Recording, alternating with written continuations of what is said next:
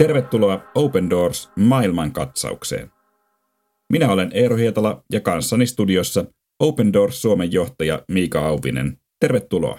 Tänään aiheenamme Keski-Aasia ja erityisesti kolme maata, Uzbekistan, Turkmenistan ja Tatsikistan.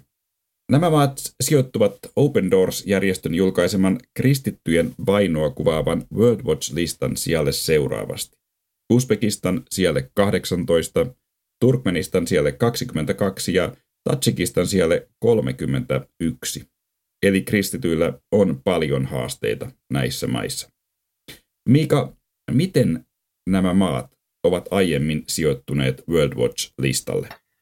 Keski-Aasian maat, Uzbekistan, Turkmenistan ja Tatsikistan ovat pitkään olleet World Watch-listalla niin, että näistä maista tällä hetkellä edelleen kristittyjen näkökulmasta vaikein maa Uzbekistan on jopa ollut 2010-luvun alussa ihan eh, top 10 maan joukossa maana, jossa kristittyjen uskonnonvapaus on yksi maailman heikoimmista. Tatsikistan ja Turkmenistan edelleen ovat top 20 maan joukossa eh, kristittyjen uskonnon vapautta arvioitaessa. Eli pitkään näissä maissa on ollut kristittyjen asema hyvin vaikea ja taustasyy kaikkien näiden maiden osalta siitä, miksi näin on, johtuu siitä, että Neuvostoliiton romahtamisen jälkeen islamista muodostui kaikissa näissä maissa sellainen kansallisidentiteetti. Eli käytännössä, jos olet uspekki, sinun tulee olla muslimi, jos olet tatsikki, sinun tulee yhtä lailla äh, olla muslimi ollaksesi isänmaallinen henkilö.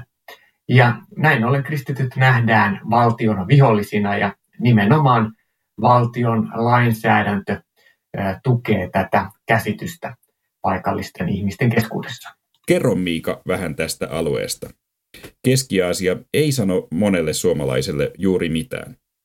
Kerro tarkemmin näistä maista. Niin tosiaan meille suomalaisille tuo Keski-Aasian alue on aika vierasta. Meistä moni ei tiedä Uzbekistanista, Tajikistanista tai Turkmenistanista kovinkaan paljon. Tuo alue on kuitenkin historian näkökulmasta aika merkittäväkin alue siellä, nimittäin vaikutti aikanaan mongoli valtakunta ja kuuluisa silkkitie kulki nimenomaan tämän alueen läpi. Ja tänä päivänäkin noin neljäsosa kaikista maailman puuvillasta esimerkiksi tulee näistä maista, nimenomaan Uzbekistanista, joten ne farkut, jotka, jotka sinullakin on tuossa jalassa, niin saattaa olla, että on alun perin itse asiassa uzbekistanilaisesta puuvillasta tehty. Turkmenistan naapurimaa siinä, siellä on myöskin muun muassa maakaasuvaroja hyvinkin paljon, eli alue on ihan luonnonvaroiltaan rikasta, mutta tosiasia on se, että nämä maat ovat olleet ikään kuin vaalimassa sitä Neuvostoliiton perintöä yksinvaltiaina. Siellä jokaisessa maassa on käytännössä presidentti, joka on keskittänyt vallan hyvin vahvasti itselleen, ja tällainen neuvostoaikainen valtiokoneisto valvoo kansalaisia. Näin ollen korruptio ja monenlaiset muut haasteet piinaavat kaikkia näitä kolmea maata, Uzbekistania, Tatsikistania ja Turkmenistania. Ja tähän liittyy myöskin sitten se kristittyjen vaikea asema, joka näissä maissa on. Millainen on valtiovallan rooli kristittyjen vainoissa? No tosiaan niin kuin tuossa äsken hiukan kävi jo ilmi, niin valtion rooli on aivan keskeinen siinä kristittyjen vainon osalta sekä Uzbekistanissa, Turkmenistanissa että Tajikistanissa. Neuvostoliiton aikainen ateismi jätti vahvan jäljen näihin maihin ja uskontoon suhtaudutaan edelleen hyvin epäluuloisesti ja kirkon toimintaa säädellään hyvin voimakkaasti. Esimerkiksi Uzbekistanissa periaatteessa ää, väitetään, että siellä on uskonnon vapaus, mutta käytännössä uskontokomitea, joka käsittelee uusien kristillisten tai minkä tahansa uskonnollisten yhteisön rekisteröitymistä, ei ole kokoontunut kertaakaan vuoden 1990 jälkeen, jolloin maa itsenäistyi. Eli periaatteessa sinä voit hakea virallista lupaa toimia maassa, mutta käytännössä sitä ei koskaan tule. Ja näin ollen, jos kristillinen seurakunta ei ole rekisteröitynyt, se on laitonta toimintaa, ja koska se on laitonta toimintaa, se voidaan lakkauttaa milloin tahansa. Ja koska tähän liittyy nimenomaan ajatus siitä, että kristityt ovat jollain tavalla maanpettureita ja valtion vihollisia, niin se on myöskin rikollista toimintaa. Ja tämä pätee paitsi Uzbekistanissa myös, myös Turkmenistanissa ja Tajikistanissa. Ja poliisit tekee näin ollen ratsioita, kaikenlainen valvonta ja kristillisen aineiston takavarikointi on kaikissa näissä kolmessa maissa hyvin tavallista. Uzbekistanissa jotain tästä valtiovallan roolista ja asemasta maassa kertoo se, että pääkaupunki Tashkentissa miljoona kaupunki. Siellä liikenne pysäytetään siinä kohtaa, kun presidentti aamuisin kulkee virka-asunnolta presidentin tuota, palatsiinsa ja vastaavasti iltapäivällä samoin, kun presidentti siirtyy ä, omaan virka-asuntoonsa. Siis liikenne pysäytetään isossa kaupungissa tietyltä alueelta tähän aikaan ja se kertoo hiukan siitä, minkälainen presidentti-instituutio maissa on ja minkälainen myöskin poliisijärjestelmä maata hallitsee, pyrkien myöskin tukahduttamaan kaiken kristillisen toiminnan, joka tosiaan usein nähdään sitten valtion vihollistoimintana. Mika, kuvaile hieman tapoja, joilla kristittyjä näissä maissa vainotaan. Kristittyihin kohdistuu hyvin raakaa vainoa. Ensinnäkin on tietysti se yhteiskunnallinen tilanne, että myös sinun perheen jäsenesi ja yhteisö olettaa sinun olevan isänmaallinen muslimi. Näin ollen henkilö, joka kääntyy kristityksi, joutuu jo oman sukunsa vainon kohteeksi. Muistan esimerkiksi eräs aikaisemmalta ammatiltaan poliisi, jonka tapasin erässä Keski-Asian maassa. Hän menetti kristyksi käännyttyään tuon poliisin viran. Sen lisäksi hänen oma veljensä pyrki tappamaan hänet. Yhdessä vaiheessa siis oma veli ajoi kuorma-autolla tämän entisen poliisin kotitalon seinästä läpi pyrkien tappamaan veljen, joka itsepintaisesti ei suostunut palaamaan islamiin, vaan kertoi Jeesuksesta, kertoi siitä, että hän on löytänyt vapahtajan, on löytänyt Jeesuksen, joka on enemmän kuin muslimien profeetta, Jeesus, joka on sovittanut hänen syntinsä. Mutta samalla hän joutui koko ö, oman ö, sukunsa vihan kohteeksi. Ja tämä on hyvin tavallista näissä ö, Keski-Asian muslimimaissa. Sen seurauksena moni kristitty kokee siellä hyvin traumatisoivaa vainoa ja moni on myös joutunut pidätetyksi. Tapasin erään henkilön Keski-Aasiassa ollessani erässä maassa, joka oli juuri vapautunut kidutusvankeudesta. Tämä henkilö, joka omassa olohuoneessaan kotonaan johti seurakuntaa, koska muualla ei ole mahdollista kokoontua, oli joutunut kidutuksen kohteeksi. Häneltä oli pyritty, saamaan selville, ketä hänen seurakuntansa kokoontumisessa käy. Ja kun hän ei näitä tietoja suostunut paljastamaan, niin häneltä oli, ää, häntä oli kidutettu ja annettu sähköshokkeja ja monen, monin muun tavoin. Mutta tässäkin mun teki mielettömän vaikutuksen se, miten tämä ää, kotiseurakuntaa johtava pastori suhtautui tähän kidutukseen ja siihen vastoinkäymiseen. Hän ensinnäkin sanoi, että hän tiesi kaiken keskellä vankilassakin, että hänen perheensä oli turvassa, koska, koska heidän perheestä piti huolta nämä seurakunnan jäsenet ja, ja moni rukoili myös hänen puolestaan. Toiseksi hän sanoi, että minulla oli kuitenkin kunnia kaiken keskellä olla ää, kidutettuna Jeesuksen tähden, koska en ollut siellä siksi, että olisin tehnyt ihmisille väärin tai jotain pahaa, vaan tiesin olevani siellä sen tähden, että uskon Jeesukseen. Sen takia ajattelin, että se on minulle kunnia ja se auttoi minua kestämään sitä kidutusta. Kyllä noin sanat todella puhutteli mua syvästi. Miten paljon näissä maissa on kristityksi tunnustautuvia ihmisiä?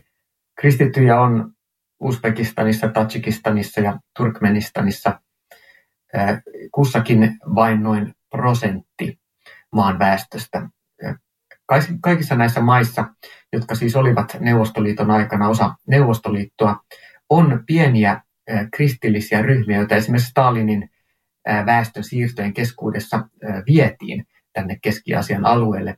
Siellä näin ollen toimii esimerkiksi pieni saksalaisperäinen luterilainen kirkko, joka on niitä harvoja rekisteröityneitä kirkkoja. Samoin kuin sitten Etelä-Koreasta aikanaan tulleiden työläisten Etelä-Korean presbyteerikirkko, joka yhtä lailla on esimerkiksi Uzbekistanissa rekisteröitynyt kirkko. Mutta näidenkin toiminta on hyvin rajoitettua. Kaikki evankeliointi on kiellettyä ja raamattuja saa säilyttää vain näissä kirkkotiloissa. Eli näin ollen käytännössä raamatut ovat kaikissa näissä kolmessa maissa ää, kiellettyjä. Rangaistaanko kristityksi kääntymisestä? Kristityt kohtaavat hyvin erilaisia rangaistuksia. Jos sinä tunnustat olevasi muslimitaustainen kristitty näissä kolmessa maassa, niin väistämättä se johtaa ongelmiin. Mikäli sinulla on halussa esimerkiksi raamattu missä tahansa muodossa, saat vähintään tuhansien Yhdysvaltain dollareiden suuruisia sakkoja. Sen lisäksi voit joutua vankeuteen. Tutkintavankeus näissä maissa on 14 päivää ilman, että tarvitsee erityistä syytä mainita. Moni kristyksi epäilty joutuu vankeuteen, koska heitä epäillään valtiovastaisesta toiminnasta. Ja jos käy ilmi, että henkilö esimerkiksi on aktiivinen kristillisessä seurakunnassa, joka ei ole rekisteröitynyt, niin voit joutua pitkäksikin ajaksi vankilaan hyvin vaikeisiin olosuhteisiin. Sen takia Open Doors muun muassa tukee yhteistyötahojensa kautta Keski-Aasian kristittyjä, jotka on, on vankiloissa näiden vangittujen perheenjäseniä ja myöskin sitten niitä ihmisiä, jotka ovat joutuneet jättämään oman yhteisönsä, kuten tuo aikaisemmin tässä mainittu entinen poliisi, joka käytännössä joutui pakenemaan sitten aivan toiselle puolelle maata ja ää, menemään niin sanotusti maan alle. Tapahtuuko Keski-Aasian maissa silti kääntymisiä? Kyllä. Moni ihminen tulee uskoon näissäkin maissa. Syyt ovat erilaisia, taustat erilaisia, miten ihmiset tulevat uskoon. Joku saattaa kuulla radio-ohjelmaa, krististä radio-ohjelmaa. Toinen ensimmäistä kertaa elämässään koskaan lukea raamattua ja sen kautta Jumala puhuu. Joidenkin kohdalla uni on ollut se, joka on saanut henkilön ensimmäisen kerran näkemään Jeesuksen unessa ja sen jälkeen etsimään aktiivisesti tietoa kristillisistä yhteisöistä. Ja tämä on nimenomaan sellaista työtä, missä Jumala toimii hyvin ihmeellisellä tavalla pyhähenkensä kautta. Ja me saadaan todella olla rukoilemassa sitä, että näitä, näitä ihmeellisiä keinoja avautuu, koska monesti on miltei mahdotonta löytää sattumalta tietään kristilliseen yhteisöön, joka kokoontuu salaa, salaa kodissa. Mutta moni äh, uspekki, tatsikistanilainen tai turkmenistanilainen ottaa sen riskin, että vainosta ja suvun hylkäämistä huolimatta he lähtevät seuraamaan Jeesusta. Ja salaisen kristityn seurakunnan yhteydessä saavat sitten myös itselleen uuden perheen ja ovat sitä kautta erittäin kiitollisia myös siitä, kun on meitä ää, muualla maailmassa, jotka rukoilemme heidän puolestaan, mahdollistamme sen, että heistä moni esimerkiksi saa raamatun, ää, jota on täysin mahdoton saada, ellei ää, siellä olisi niitä paikallisia salassa toimivia ihmisiä, jotka toimittavat toisille raamattuja. Mutta erityispiirre esimerkiksi Uzbekistanissa on, että siellä on moni entinen huumeiden käyttäjä, alkoholisti, jopa jengirikollisia tullut uskoon ja ovat tänä päivänä usein hyvin pelottomia evankelistoja ympärillä oleville ihmisille. Vielä loppuun, Miika, onko näissä Keski-Aasian maissa toivoa? Kyllä toivoa on. Ajattelen, että nimenomaan ne sanat, joita eräs keskiasialainen vainottu kristitty totesi, kun hän siteerasi toisen korintalaiskirjan neljättä lukua, me olemme kaikin tavoin ahtaalla, mutta emme umpikujassa, neuvottomia, mutta emme toivottomia, vainottuja, mutta emme hylättyjä, maahanlyötyjä, mutta emme tuhottuja. Tämä oli Open Doors maailmankatsaus. Open Doors-järjestö tukee vainottuja kristittyjä ympäri maailmaa ja muistuttaa siitä, että kristityt ovat maailman vainotuin yksittäinen kansanryhmä. Open Doors julkaisee joka vuosi World Watch-listan, joka kartoittaa kristittyjen vainoja ympäri maailmaa. Open Doors palvelee vainottuja kristittyjä yli 70 maassa. Lisätietoja osoitteesta opendoors.org.